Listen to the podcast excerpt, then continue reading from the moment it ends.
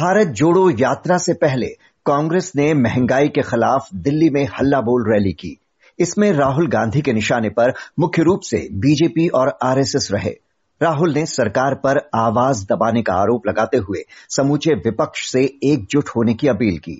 उधर बीजेपी ने इसे कांग्रेस के अस्तित्व को बचाने की लड़ाई कहकर जवाबी हमला बोला। तो आज का बड़ा सवाल यही कि आंतरिक कलह और फूट से जूझ रही कांग्रेस को ये रैली और यात्रा से कोई फायदा होगा? यही जानने के लिए बात करते हैं वरिष्ठ पत्रकार राशिद किदवई से। राशिद जी, केंद्र की सत्ता से 8 साल से दूर कांग्रेस की सरकारें अब कुछ राज्यों तक ही सिमटकर रह गई हैं। ऊपर से पार्टी की कमर इसकी आंतरिक कलह ने तोड़ दी, जिसका खमियाजा पंजाब और अन्य विधानसभा चुनावों में साफ दिखा। बड़े नेता एक एक करके साथ छोड़ते जा रहे हैं। ऐसे में ये रैली और यात्रा पार्टी में कितनी जान फूंक पाएंगे?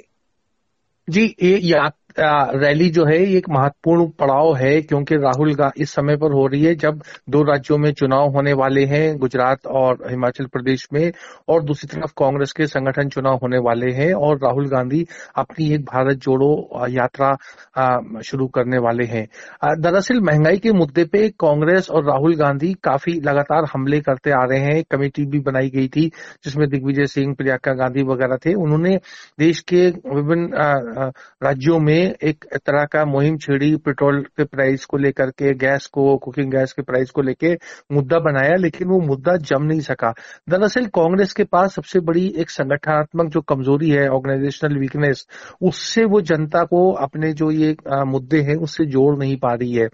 भाजपा और संघ परिवार की जिसकी आपने बात करी, उन्होंने 137 उनके संगठन हैं और वो 24 घंटे तमाम देश के अलग अलग हिस्सों में काम करते रहते हैं, सक्रिय हैं। तमाम समाज और जो सोशल ग्रुप्स होते हैं, पॉलिटिकल ग्रुप, इकोनॉमिक ग्रुप, उन सब से, धार्मिक, उन सब से वो एक संवाद रहता है। और वो अगर उन्हें कोई चीज, चाहे कोई प्रोपेगेंडा होता है या कोई राजनीतिक मुद्दा होता है या भावनात्मक मुद्दा होता है, उससे वो जोड़ सकते हैं। तो कांग्रेस को यहाँ मीडिया, सोशल मीडिया और जो उनकी संगठन की कमजोरियां, उसके साथ जो उनका एक सुर, लय और ताल होनी चाहिए वो नहीं है। और उसी की वजह से कांग्रेस जब ये मुद्दे उठाती है तो उसको कोई बहुत ज्यादा फायदा नहीं हुआ। आप स्मरण करें कि जब नरेंद्र मोदी जी जब प्रधानमंत्री पद के उम्मीदवार बन के सामने आए थे, उन्होंने डॉलर के प्राइस को उस समय के प्रधानमंत्री मनमोहन सिंह की उम्र से जोड़ा था। कुकिंग गैस के ऊपर लेकर के बहुत ज्यादा आक्रामक हुए थे। पेट्रोल प्राइस जो 60 रुपए थे उसके ऊपर एक बड़ा मुद्दा बना था, लेकिन कांग्रेस उस तरह का बिल्डअप नहीं कर पा रही है। और यही कांग्रेस के लिए एक बहुत बड़ी चुनौती है, क्या कर पाएगी यात्रा को लेकर के। क्योंकि देखिए, यात्रा को आप क्वांटिफाई नहीं कर सकते। मतलब आप अगर असेंबली के चुनाव में बहुत सक्रिय होते हैं तो बता सकते हैं, जैसा पिछला चुनाव राहुल गांधी ने गुजरात में बहुत अच्छे ढंग से लड़ा और 80 के करीब कांग्रेस की सीटें आई थी, तो एक उसको आप क्वांटिफाई कर सकते हैं कि हमारी 80 सीटें आई थी। लेकिन एक यात्रा आप 3500 किलोमीटर चले जाएं, उससे ज्यादा दूर चले जाएं, फिर पूर्व से पश्चिम की ओर जाएं, लेकिन उसको आप क्वांटिफाई नहीं कर सकते। जी, पार्टी के सामने एक बड़ा सवाल अभी ये भी बना हुआ है कि आखिर इसे चलाएगा कौन। रामलीला मैदान की रैली में राहुल को अध्यक्ष बनाने के नारे लगे, लेकिन राहुल इसके लिए तैयार नहीं है। उनके बारे में जो धारणा है कि राजनीति में लगातार एक्टिव रहने की जो जरूरत है उसे वो पूरी नहीं कर पाते। कभी बीच बीच में एक्टिव होकर फिर गायब हो जाना, इससे क्या पार्टी को नुकसान नहीं हो रहा है? ऐसा लगता है कि उन्हें जबरदस्ती खींच कर लाया जाता है।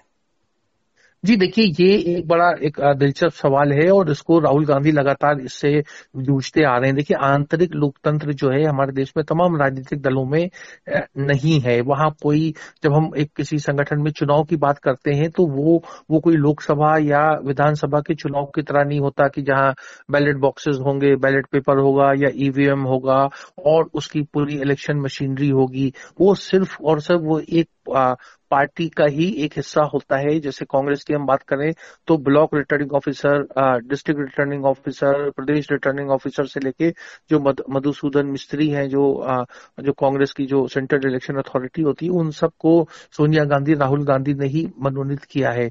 पॉलिटिकल लीडरशिप जो है वो गांधी परिवार यानी राहुल गांधी के साथ ही जुड़ी हुई है। यही आज एक उसका उदाहरण है कि राहुल गांधी बिना कोई पद लिए हुए भी वो मुख्य वहां के वक्ता थे और पूरी जो हल्ला बोल रैली जो थी वो राहुल गांधी के इर्द गिर्द घूम रही थी। सवाल ये उठता है कि अगर यही वाली बात होती वंशवाद की या आंतरिक लोकतंत्र की कमी, तो कोई बीजू जनता दल और नवीन पटनायक के बारे में प्रश्न क्यों नहीं करता, कोई डीएमके और जो मुख्यमंत्री है तमिलनाडु के एम के स्टालिन उनके बारे में कोई बात नहीं करता, कोई ममता बनर्जी के बारे में बात नहीं करता, अखिलेश यादव जी का या अकाली दल की लीडरशिप की हम बात करें तो तमाम परिवारवाद से जुड़ी हुई बहुत सारी एक दर्जन से ज्यादा महत्वपूर्ण पॉलिटिकल पार्टी है। तेलंगाना राष्ट्रीय समिति और उसके मुख्यमंत्री जो है चंद्रशेखर राव या जगनमोहन रेड्डी जो आंध्र के मुख्यमंत्री हैं, लेकिन क्योंकि वो जीत रहे हैं, कांग्रेस इस समय हार रही है, एक डूबती हुई किश्ती है, इसलिए कांग्रेस के ऊपर ये तमाम बातें या प्रश्न उठाए जाते हैं।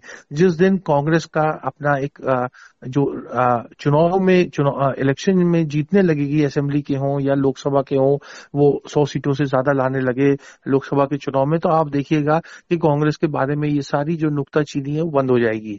जी, लेकिन अध्यक्ष पद को चुनाव की जो बात की जा रही है, सबसे बड़ा यक्ष प्रश्न तो कांग्रेस के सामने यही है कि क्या गांधी परिवार के बिना कांग्रेस चल पाएगी। कोई भी अगर इस पार्टी से, इस परिवार से बाहर का सदस्य अगर अध्यक्ष बनता है तो क्या वो स्वीकार्य होगा, क्या वो पार्टी को खड़ा कर पाएगा, ये सवाल बना हुआ है। जी देखिए, इस सवाल का मैंने काफी अध्ययन किया है और जो कांग्रेस में जवाहरलाल नेहरू केवल 6 साल कांग्रेस अध्यक्ष रहे, जबकि उनकी पारी अगर हम 1929 से बात करें आजादी के बाद तो 1964 तक चली, और लेकिन उस पे किसी को कोई नेहरू के बारे में कोई संदेह नहीं था कि वो कांग्रेस के एक सबसे बड़े नेता हैं। यही कमोबेश बात इंदिरा गांधी के बारे में की जा सकती है, जिन्होंने 1980 से पहले बहुत से लोग जो थे वो कांग्रेस के अध्यक्ष बने, जिसमें जगजीवन राम, शंकर दयाल शर्मा, डीके बरवा वगैरह लोग थे। उसके 80 के बाद से कांग्रेस में एक नई संस्कृति आई कि जो इंदिरा गांधी आई तो इंदिरा गांधी ही प्रधानमंत्री भी रही और कांग्रेस अध्यक्षा भी, और उसके बाद वही राजीव गांधी ने भी किया, वही पीवी नरसिम्हा राव ने किया, और उसके बाद 20 साल का समय सोनिया गांधी का रहा, सीताराम केसरी जी का 2 साल का समय रहा। तो कांग्रेस की पॉलिटिकल लीडरशिप है वो गांधी परिवार के हाथ में है। अब प्रश्न ये उठता है कि कोई गैर गांधी परिवार का अगर कांग्रेस अध्यक्ष बनता है तो क्या वो हर सलाह मशवरे के लिए किसी भी चुनाव में जो प्रत्याशी होते हैं उनको चुनने के लिए क्या वो सोनिया गांधी, राहुल गांधी, प्रियंका गांधी के पास जाएगा, सलाह मशवरा करेगा? तो उसमें लेकर के बहुत फंक्शनल प्रॉब्लम होंगी, क्योंकि मैंने देखा जब सीताराम केसरी कांग्रेस अध्यक्ष थे और सोनिया गांधी सिर्फ सक्रिय राजनीति में आई तो केसरी जी बिल्कुल घर में ही रह गए, उनके पास विंसेंट जॉर्ज और ऑस्कर फर्नांडिस जो समय कांग्रेस के लोग थे वो फाइलें लेके आते थे और केसरी जी सिर्फ दस्तखत कर देते थे। तो इस तरह का कल्चर था, तो मुझे लगता है कि उसको लेकर के कुछ लोगों के मन में बड़ा संदेह है, क्योंकि कांग्रेस अध्यक्ष का कार्यकाल जो है 5 साल के लिए है। मतलब जो भी, चाहे हम अशोक गहलोत की बात करें या कोई भी कांग्रेस अध्यक्ष बनता है जो नेहरू गांधी परिवार से नहीं है, वो अक्टूबर नवम्बर 2027 तक अध्यक्ष रहेगा और उसको हटाया नहीं जा सकता। तो ये बातें हैं जो कांग्रेस पार्टी के लोग हैं या नेहरू गांधी परिवार के सदस्य हैं उनके संज्ञान में है।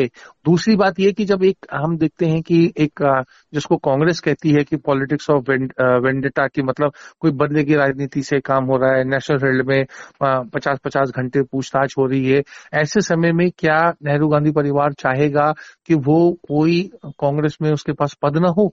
जब अगर कोई कार्रवाई होती है, सख्त कार्रवाई होती है और उसके लिए कांग्रेस पार्टी उन्हें कोई जन आंदोलन की जरूरत होती है, तो क्या पार्टी में कोई पद होना उनके लिए अच्छा रहेगा या नहीं?